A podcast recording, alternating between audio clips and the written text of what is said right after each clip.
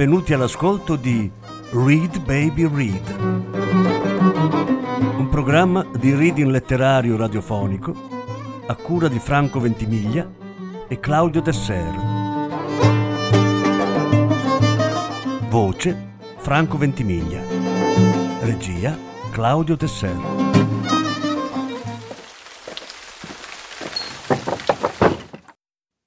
Francesca Ognibene le confessioni di un orco. Voci Francesca Ognibene, Francesco Ventimiglia.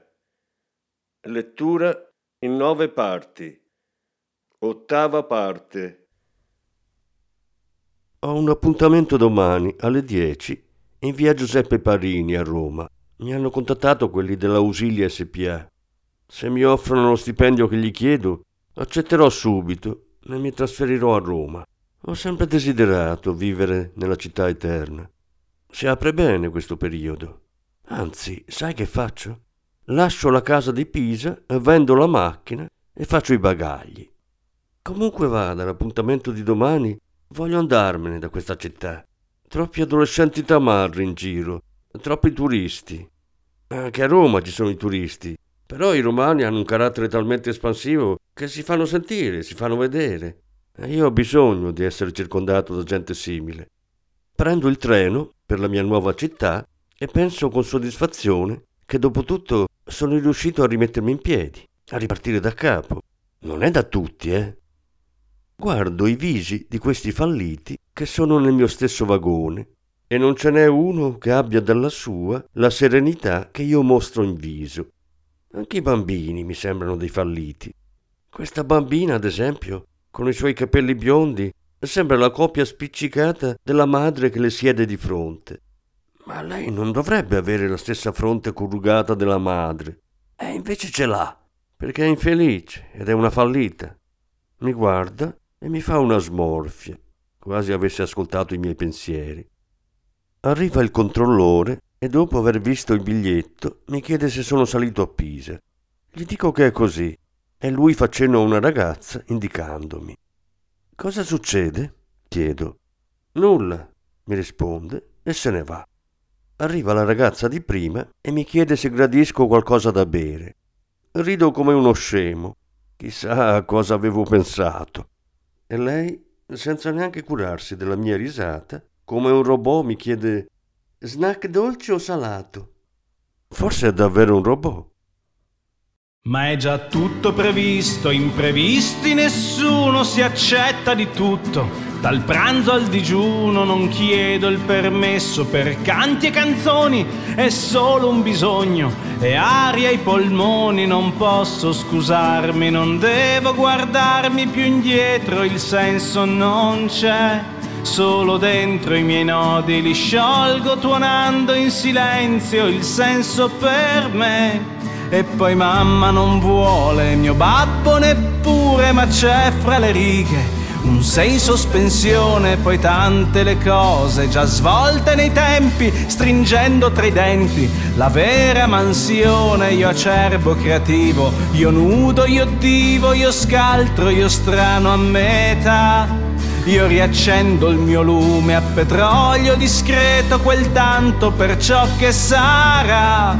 Vecchi amici distratti con facce da ratti, ma dite una cosa, la vostra è una posa, il mondo assai grande per le esibizioni, per sorrisi aperti, per le frustrazioni e adesso vi guardo e sono il codardo che fugge dai vostri cliché. Perché il mio non so dire se giusto o sbagliato, lo sto costruendo da me donne amate da sempre, perduto nel ventre, io sono il perdente, playboy apparente, se amore è un duello di lame conserte, io baro nei limiti, ma carte scoperte, distante quel tanto, non esserne affranto per sangue sputato di già. Cane solo in un campo da gioco, fedele a me stesso, io rimango qua giullari boriosi bigotti al potere, palloni gonfiati dal grosso sedere. Ma fate il favore, voi tristi e banali, solerti soltanto a far paternali. Non sento il bisogno di starvi davanti, restate pur comodi, ciarlate distanti, le vostre morali così provinciali mi spiace non sanno far parte di me perché c'è altro che in voi mai non c'è.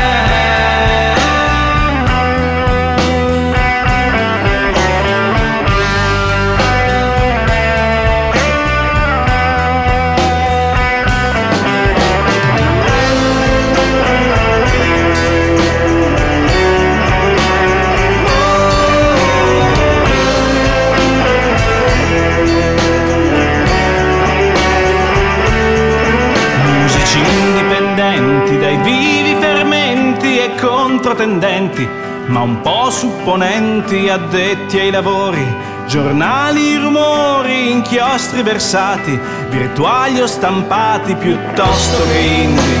Io volo a Malindi, missione d'estate, con suore comprate, non resto all'ascolto di nuove tendenze, un infausto qualunque che spara cazzate.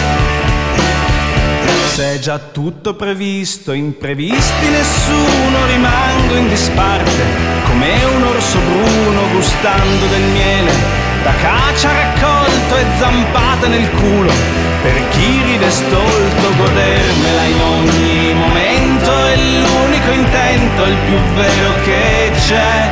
Sia malgrado i soloni ed i rompicoglioni sbaitanti fra quelli che sono con me come me.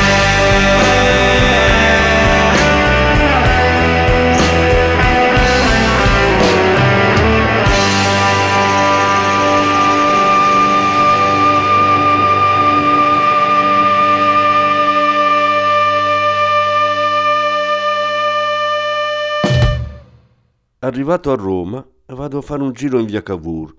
Ogni tanto è bello passeggiare senza dover arrivare da nessuna parte. Con la valigia non è molto pratico e allora cerco il primo albergo su questa via per appoggiarmi stanotte. Trovo un albergo che sembra confortevole e al piano di sotto offre un ristorante. Potrebbe essere perfetto per questi giorni. Arrivo e sono tutti sorrisi e saluti. La mia stanza non è per niente male, anche se 100 euro a notte è davvero tanto. Del resto la posizione centrale si paga. Ho una fame che non ci vedo è ora di pranzo e si sentono profumi di cucina dal piano di sotto. Scendo al ristorante, mi siedo e ordino i tonnarelli e i carciofi alla romana. Quanto sono belli questi romani. Al tavolo di fianco al mio, il cameriere ha chiesto ai commensali se andasse tutto bene e loro hanno risposto bene o benissimo. Solo che uno ha lasciato il piatto integro perché diceva che c'era troppo formaggio nel piatto. E per quel tizio il cameriere ha alzato le braccia come se fosse colpa sua. Fra un po' si autoflagellava. Una cameriera mi porta il mio ordine ed è davvero tutto squisito. Mi godo questo momento del pasto perché tra poco non sarà più facile fermarsi e mangiare senza pensare al lavoro, senza guardare l'orologio e quasi strozzarsi pur di arrivare in tempo ai vari appuntamenti. Faccio una passeggiata a Piazza di Trevi c'è talmente tanta gente che sembra l'ora di punta, ma un'ora di punta continua. Un incubo. Un ragazzo mi chiede se ho una sigaretta. Ed è una vita che qualcuno non mi faceva una domanda del genere. Ho l'aspetto austero e mi vesto un po' troppo seriamente, quindi non mi sento fare spesso domande del genere. E quasi mi dispiace di non avere una sigaretta per questo drogato. Vado a dormire tranquillo e la mattina mi sveglio riposato e di buon umore. Sono pronto ad affrontare la nuova fase della mia vita. Alle 10 ho l'appuntamento fatidico. Posso chiedere a quei morti di fame fino a 10.000 euro. Non credo di più. Mi vesto di tutto punto, mi faccio la barba e mi spruzzo del profumo. Dopo un buon caffè e un dolce, sono pronto. Con la metropolitana arriverei prima, ma voglio provare a prendere il taxi a Roma. Io che andavo in giro sempre in taxi prima della crisi, non posso farmi mancare questo piacere. Detto fatto, Arriva un bel signore con una facciona simpatica che mi chiede la via e in un secondo mi porta davanti all'azienda. Buongiorno, dico alla reception. Buongiorno, dottor Vismara. La signorina non so come mi riconosce e chiama subito il mio interlocutore. Ci sediamo e iniziamo a parlare. È il direttore commerciale. Arrivo a ottenere 10.000 euro al mese e già ho una mission per domani. Saluto e vado in albergo. Adesso devo mettermi d'impegno e trovare casa. Mi alzo di buon mattino. Faccio colazione al bar con una bomba alla crema e un cappuccino con latte di soia. Ho preso appuntamento con un'agenzia immobiliare per sbrigarmi prima. Me ne offrono uno interessante. Vendesi appartamento, tre stanze, appena ristrutturato, al terzo piano in condominio con ascensore, zona centrale, via Cavour, arredato in chiave moderna. Vado a vederlo con la gente. L'arredamento in chiave moderna significa Ikea. Alla faccia che modernità. Ma non importa, tanto con calma lo arrederò io. Lo prendo al volo. Posso trasferirmi tra due giorni, perché è già vuoto. Non poteva andarmi meglio di così. Le cose vanno per il verso giusto, finalmente. E non manca molto perché io riprenda il ritmo. Il primo giorno di lavoro alla Ausilia SPA mi fanno fare uno dei miei discorsetti ai dipendenti di una filiale. Cari dipendenti, sono il dottor Guglielmo Vismara. Voi siete, mi ha detto il direttore Germano Doria, una grande famiglia. Quindi mi dispiace enormemente comunicare che ci saranno dei tagli al personale che renderanno il clima dei prossimi mesi un po' difficile. Sono stato assunto a tal proposito, come manager esterno, e rimarrò con voi qualche settimana per osservare il vostro lavoro e come lo svolgete, in modo da aiutare i vostri superiori a prendere la decisione più appropriata per l'azienda, consigliandoli su quali elementi intervenire, per non arrivare alla chiusura per tutti, ma solo a un riassetto aziendale. Prevediamo il licenziamento del 10% del personale dipendente L'operazione è importante e le persone che supereranno questo periodo avranno la possibilità di emigrare in un'altra azienda dopo un primo giorno di mobilità, rimanendo con il contratto a tempo indeterminato e i benefit che vi siete guadagnati in questi anni di onorato servizio. Per dubbi o spiegazioni chiedete del dottor Vismara. Buon lavoro a tutti. Due ragazzi si abbracciano senza dirsi niente. Sono patetici. Adesso cominceranno a lagnarsi. Cominceranno a parlare del nonno che gli consigliava sempre di fare bene il proprio lavoro, di studiare il più possibile, di essere puntuali, eccetera. E che adesso averlo fatto non è servito a nulla perché da un momento all'altro sarebbero stati licenziati. Ma svegliatevi, bambocci! Io quando mi hanno licenziato non sono stato lì a menarmela con i ma perché, ma come sono sfortunato. E che cazzo! E ne avevo da ridire, visto che chi mi aveva licenziato era anche una specie di amico. Ma non mi sono fermato a questo. E il giorno dopo ero sveglio e arzillo alla ricerca di una soluzione. Beh, non proprio il giorno dopo, quasi. Questi non hanno ancora capito che la vita è una merda. La vita non ti lascia intatti i tuoi sogni da bambino. Crescere significa smettere di avere sogni. In capa mia ci sta tutto l'universo E l'universo è Dio E allora chi? In capa mia ci sta tutto l'universo E l'universo è Dio E allora chi? Sono io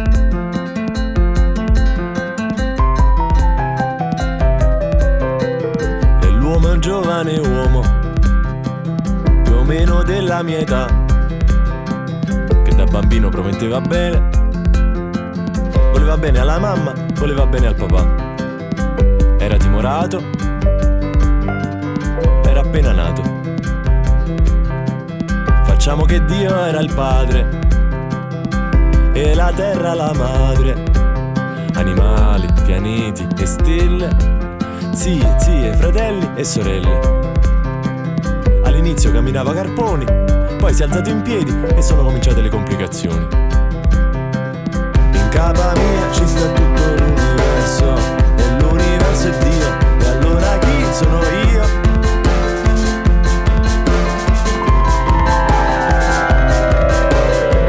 I primi anni di vita non se li ricorda, tra il cervello di ora e quello di allora si è perso ogni contatto. Sarà la sopravvivenza, se ci pensi un bambino piccolo sembra un matto. Se lo vedevi allora era perso tra forme, colori e suoni. Poi è cresciuto e sono cominciate le semplificazioni. L'educazione è stata di quelle un po' all'antica tutti e due i genitori erano tipi tosti. Il padre lo vedeva poco, ma gli bastava quello. La madre sempre intorno, ma da a fare questo e quello. Però gli anni passavano senza troppi problemi e senza vera paura. Ed è cresciuto forte, molti pacchi e qualche coccolo. Era tutta un'avventura. In casa mia ci sta tutto l'universo. E l'universo è Dio. E allora chi sono io?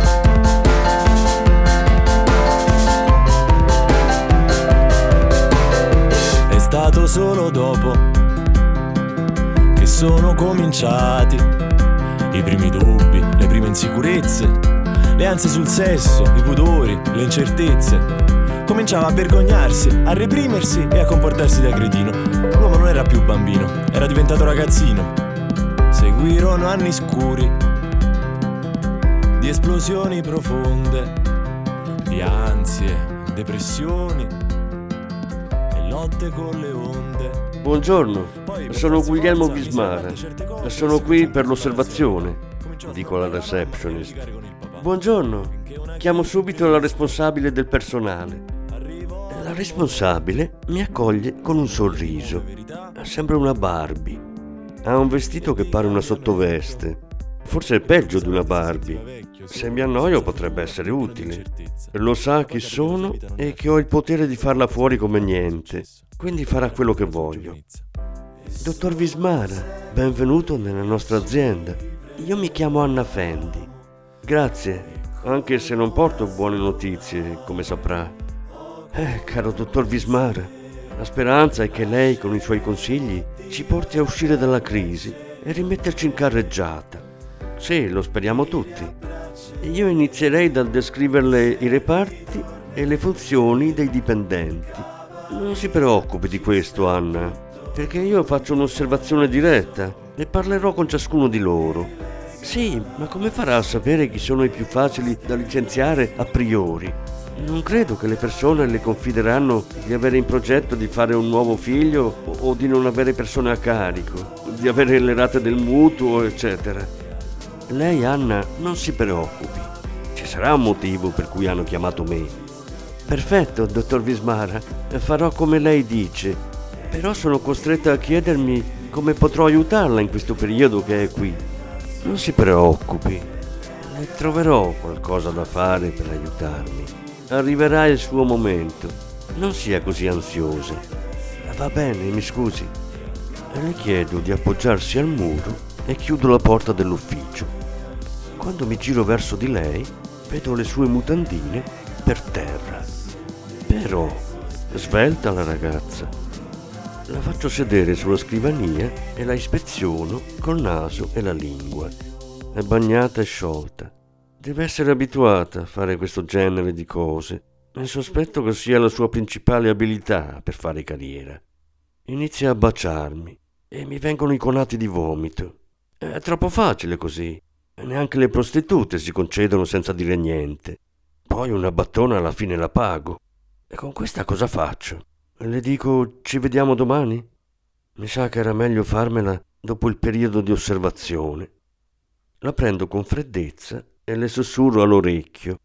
Facciamo in fretta a concludere. Io ho da fare. Nel giro di cinque minuti lei viene. Dopo venti minuti buoni vengo anch'io. Anna, direi che è meglio che stia a casa nelle settimane in cui starò qui. Mi darebbe fastidio la sua presenza, le dico dopo. Come? Non si preoccupi, non le detrarrò ferie. Avrà un permesso speciale da me. Ma guardi che io posso far finta di niente. Per me non è un problema. E infatti il problema è mio.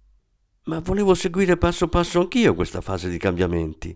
Che figura ci faccio con il direttore? E che le posso dire, Anna? Faremo così e basta. Adesso vado a casa. Come? Non posso concludere neanche la giornata. Mi pare inutile. La chiamo quando starò per andarmene e potrà tornare. La saluto.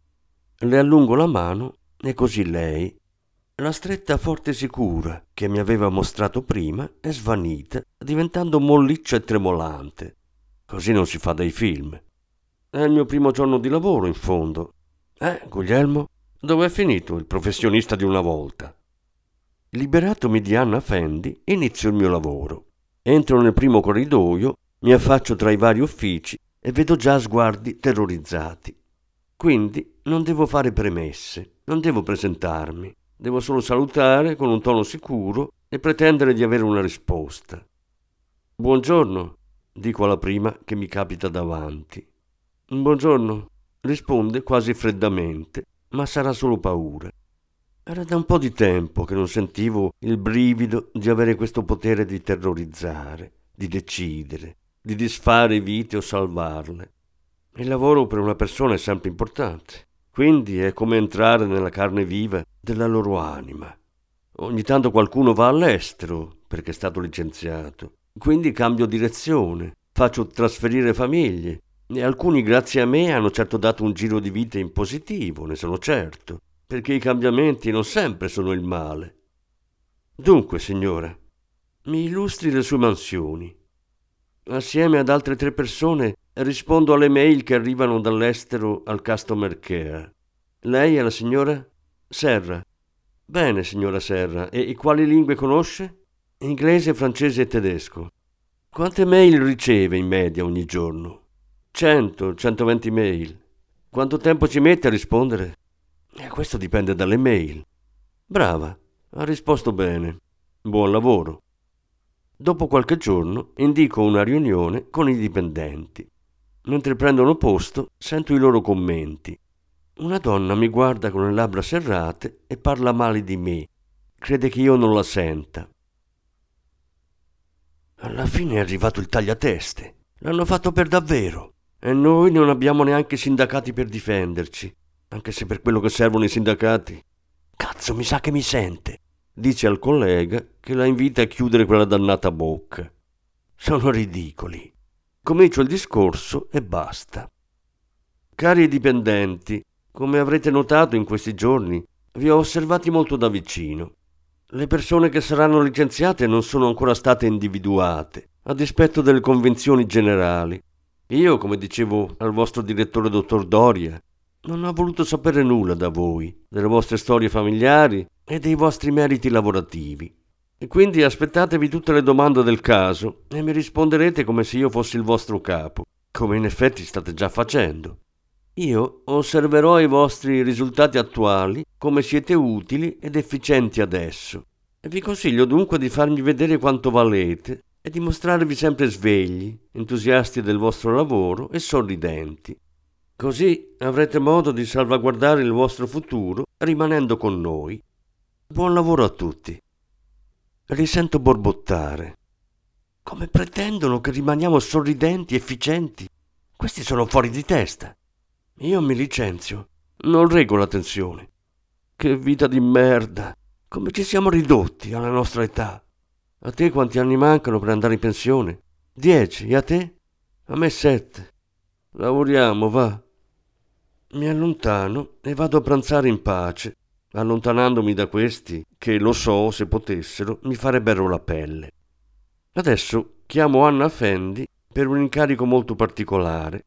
Sono curioso come una scimmia di sapere cosa sta facendo in questo momento. Adesso la mando a cercare il Marco Riggi a Berlino tanto per assicurarmi che stia bene, se ne stia fuori dai coglioni e non faccia altre cazzate. Ovviamente la ragazza è d'accordo. Le pago il viaggio di tasca mia e se ne va a spasso un paio di giorni, in più a Berlino. Pur di preservare il suo posto di lavoro, farebbe di tutto. Domani pomeriggio comincio con i tagli. C'è il primo licenziamento da fare. Il giorno dopo chiama Anna Fendi per dirmi che intanto è arrivata a Berlino e sta raggiungendo l'indirizzo in taxi.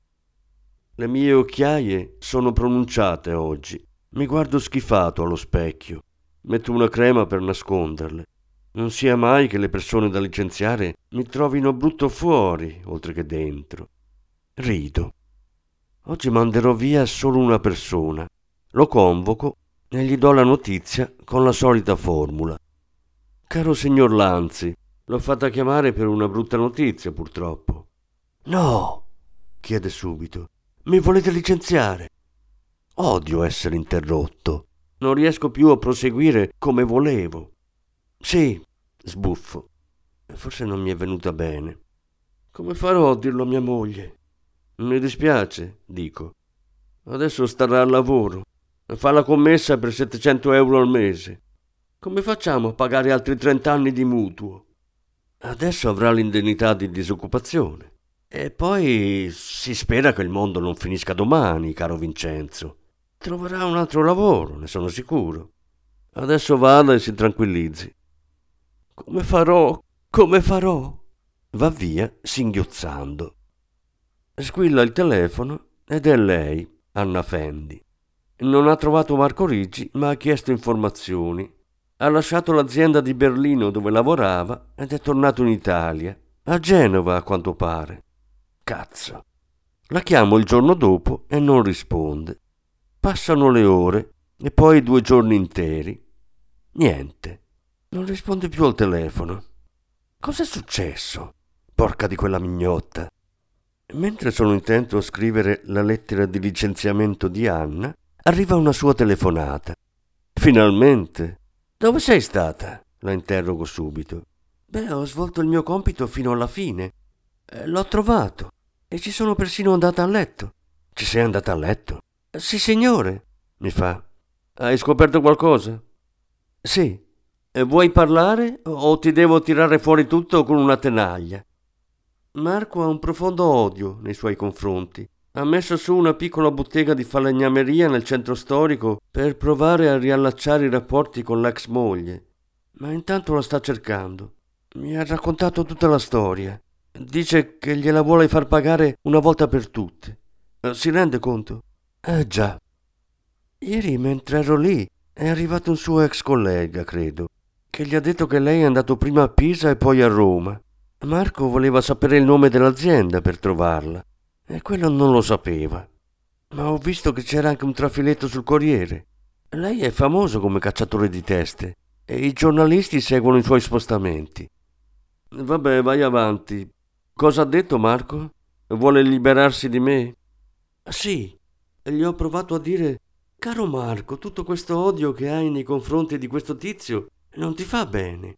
Fregatene di quello e vivi la tua vita. Adesso stai aprendo un'attività, realizzi un sogno che mi hai detto avevi da bambino. Perché non pensi alla tua felicità? eccetera. Però, dai, sei stata brava. E immagino che lui ti abbia risposto che non ce n'è per nessuno e che vuole comunque farmela pagare, eh? Sì, mi ha raccontato delle sue notti insonni perché non riusciva a sopportare il suo comportamento mi diceva che lei arrivava, comunicava ed eliminava, senza ascoltare obiezioni o verificare situazioni familiari già tragiche. Diceva che lei una volta ha licenziato moglie e marito insieme, fregandosene dei figli, che andava avanti come una locomotiva e passava alla prossima azienda. Assurdo, dico. Non prendo io la decisione se in un'azienda bisogna intervenire. Sono i manager stessi a darmi l'incarico. E ha anche fatto un commento sul suo aspetto. Ha detto che lei è tutto lungo e secco e ha dei piedoni che manca un clown con il suo costume arriva a quella lunghezza. Questa ultima informazione potevi anche risparmiartela. Scusi, dottor Vismara. Ci vediamo a Roma. Puoi tornare. Stasera devo fare un'intervista in tv. Fai in modo che anche lui la veda. Così cercherò per l'ennesima volta di far capire che svolgo solo il mio lavoro. Dico alla mia investigatrice un po' zoccola. Bene, dottor Vismara, sarà fatto e domani torno.